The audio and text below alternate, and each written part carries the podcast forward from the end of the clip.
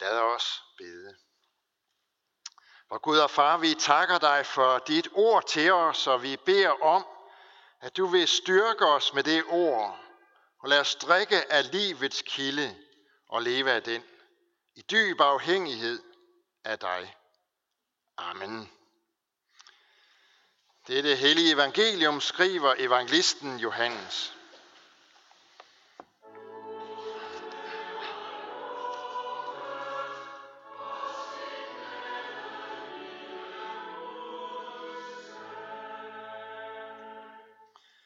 Jesus kom da til en by i Sykar i nærheden, en, en by i Samaria, der hed Sykar i nærheden af det stykke jord, Jakob gav sin søn Josef.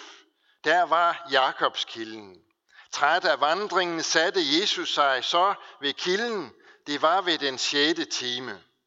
En samaritansk kvinde kom for at hente vand. Jesus sagde til hende, giv mig noget at drikke. Hans disciple var nemlig gået ind til byen for at købe mad. Den samaritanske kvinde sagde til ham, hvordan kan du, en jøde, bede mig, en samaritansk kvinde, om noget at drikke? Jøder vil nemlig ikke have med samaritanere at gøre. Jesus svarede hende, hvis du kendte Guds gaver og vidste, hvem det er, der siger til dig, giv mig noget at drikke, så ville du have bedt ham, og han ville have givet dig levende vand.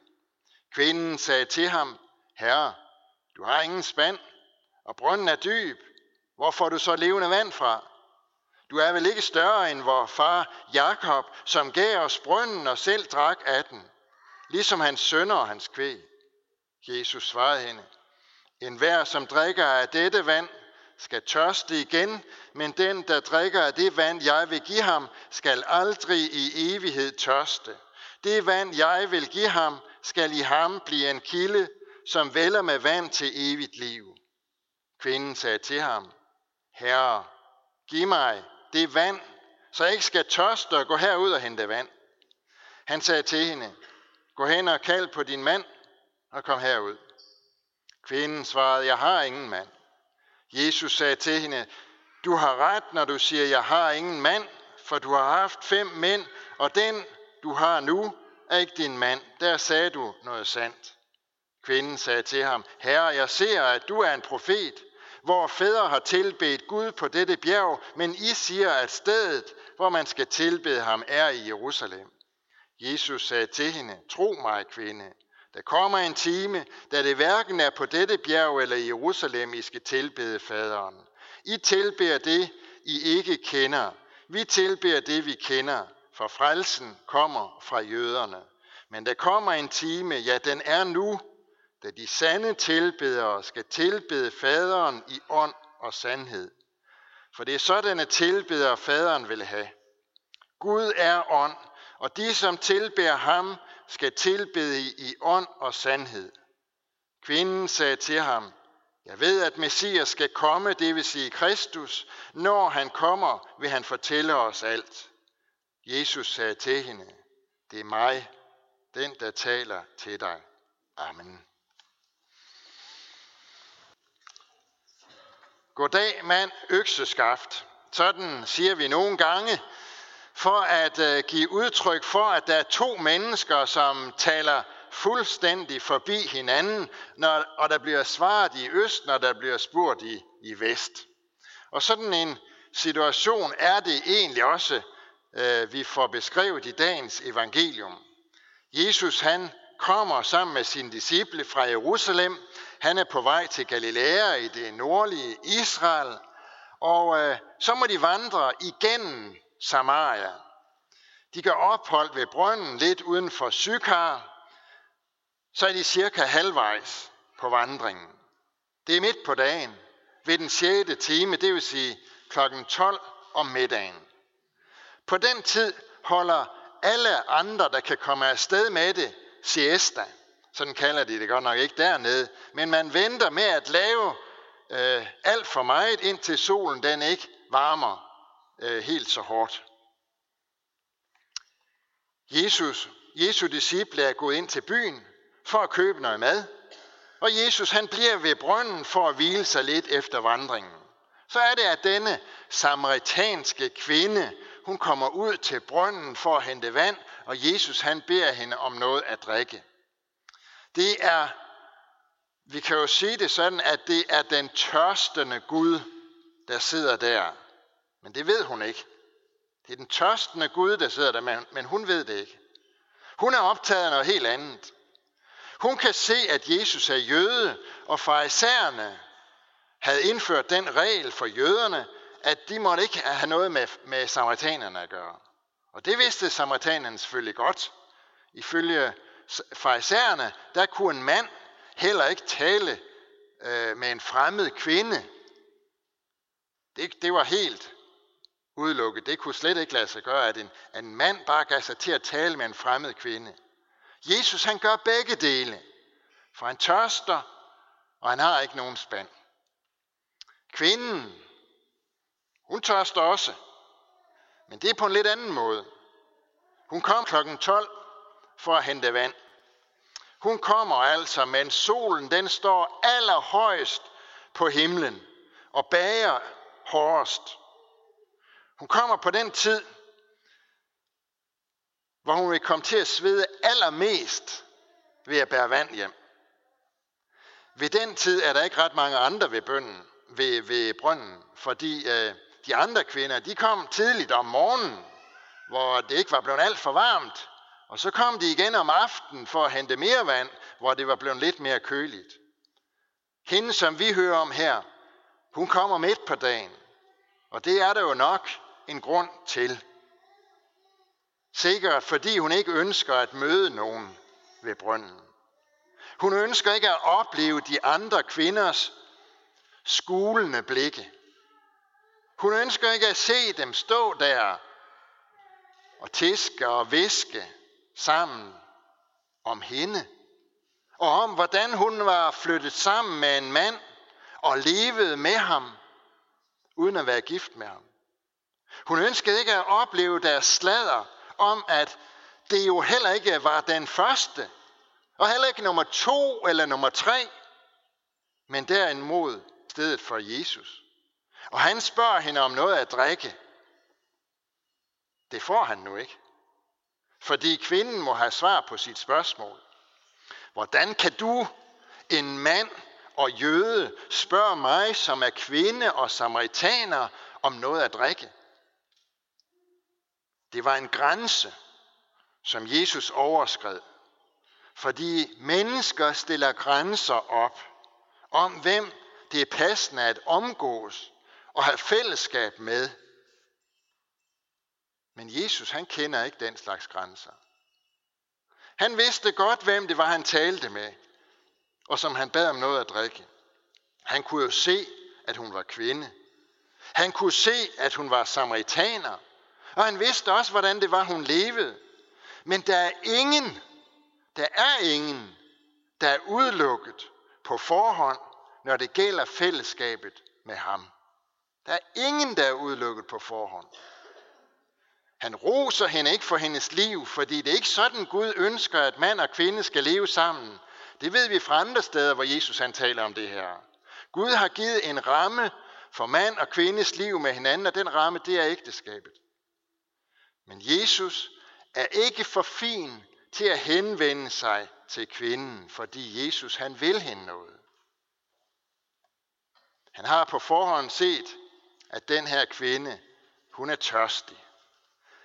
Alle hendes mænd har ikke været i stand til at slukke tørsten. Hun mangler noget i sit liv. Og Jesus har set det. Og det er derfor, at der går goddag med en økseskaft i den, da Jesus han svarer på hendes spørgsmål. Hvis du kendte Guds gave og vidste, hvem det er, der siger til dig, giv mig noget at drikke, så ville du have bedt ham, og han ville have givet dig levende vand, sådan siger Jesus.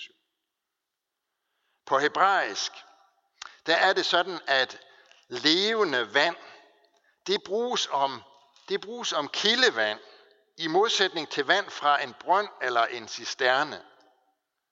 Og derfor er det ikke så sært, at kvinden hun misforstår Jesus, og ikke kan forstå, at han kan give hende vand, når han nu ikke har nogen spand. De taler, de taler fuldstændig forbi hinanden, de her to. Fordi Jesus han taler jo ikke om vand fra et vandløb eller en kilde, som han vil finde et eller andet sted i nærheden. Han taler om den kilde, som kan slukke sjælens tørst. Han taler om den kilde, som rinder med vand til evigt liv. Vand er nødvendigt for alle mennesker. Hvis, hvis vi nu så ser sådan øh, helt fysisk på det, så er der nogen, der har regnet ud, at ikke mindre end 80% af vores krop består egentlig, er egentlig vand. Vand og, og væske. Det kan der ikke laves om på. Og hvis vi prøver efter, om det er rigtigt, så kan vi jo bare, øh, øh, altså, så kan vi bare prøve at holde op med at drikke, så se, hvad der sker. Der var ikke ret lang tid, før øh, tankerne bliver usammenhængende. Huden, den bliver, ja, den bliver faktisk klam jo. Ganen bliver tør. Og bliver vi ved et stykke tid, så begynder vitale organer at skrumpe, for vi har hele tiden brug for vand. Og det er ikke nok, at vi en gang om ugen beslutter os for, nu hælder vi vand på, eller nu drikker vi vand. Vand er nødvendigt hele tiden. Øjnene har brug for, for væske til at græde. Munden har brug for væske for at synke. Huden har brug for sved til at regulere kropsvarmen. Cellerne skal bruge blodet til at komme omkring i kroppen. Hele systemet har brug for vand for at komme af med affaldsstoffer. Kroppen har hele tiden brug for vand. Vores krop har brug for vand. Derfor har Gud skabt os med tørst. Man kan sige det sådan, at tørst er en advarselslampe, som indikerer lav væskestand. Munden bliver tør, tungen bliver tyk, man får ondt i hovedet, man bliver svag i knæene. Hvis ikke vi får væske nok, så skal vores krop nok give os besked om det. Nogle gange så kan der ske det, at den her egenskab, som Gud han har skabt os med, den ligesom går ud af funktion. Og så bliver mennesker jo ret hurtigt syge. Man dehydrerer. Og hvis ikke der er nogen, der finder ud af, hvad det er, der er galt, så dør man simpelthen. Ligesom kroppen, vores krop har brug for vand, for at vi kan leve. Sådan har vores sjæl også brug for åndeligt vand. Lige så meget brug for åndeligt vand. Og selvom sjælen ikke sender sine signaler, når den er ved at tørre ud, ligesom kroppen melder, at nu er den tørstig, så gør den det dog alligevel. Vi er bare langt bedre til at overhøre advarselssignalerne, når det gælder sjælen. Man bliver pirlig. Bekymringerne vokser sig kæmpe store. Skyld og frygt kommer til at fylde. Håbløshed, søvnløshed, ensomhed, irritation, meningsløshed, usikkerhed, humørsvingninger. Der er masser af symptomer, som indikerer, at sjælen den tørster. Jamen, alt det, som jeg har nævnt her, er det så øh, noget, som bare skyldes åndelig tørst? Nej, det behøver det ikke alene at være. Men det er noget, som der kan være med til at indikere, at vores sjæl står i fare for at dehydrere. Men hvad skal vi så gøre ved det? Ja, hvad gør vi, når, der, når kroppen den tørster? Så drikker vi. Så drikker vi så meget vi kan, indtil tørsten er slukket.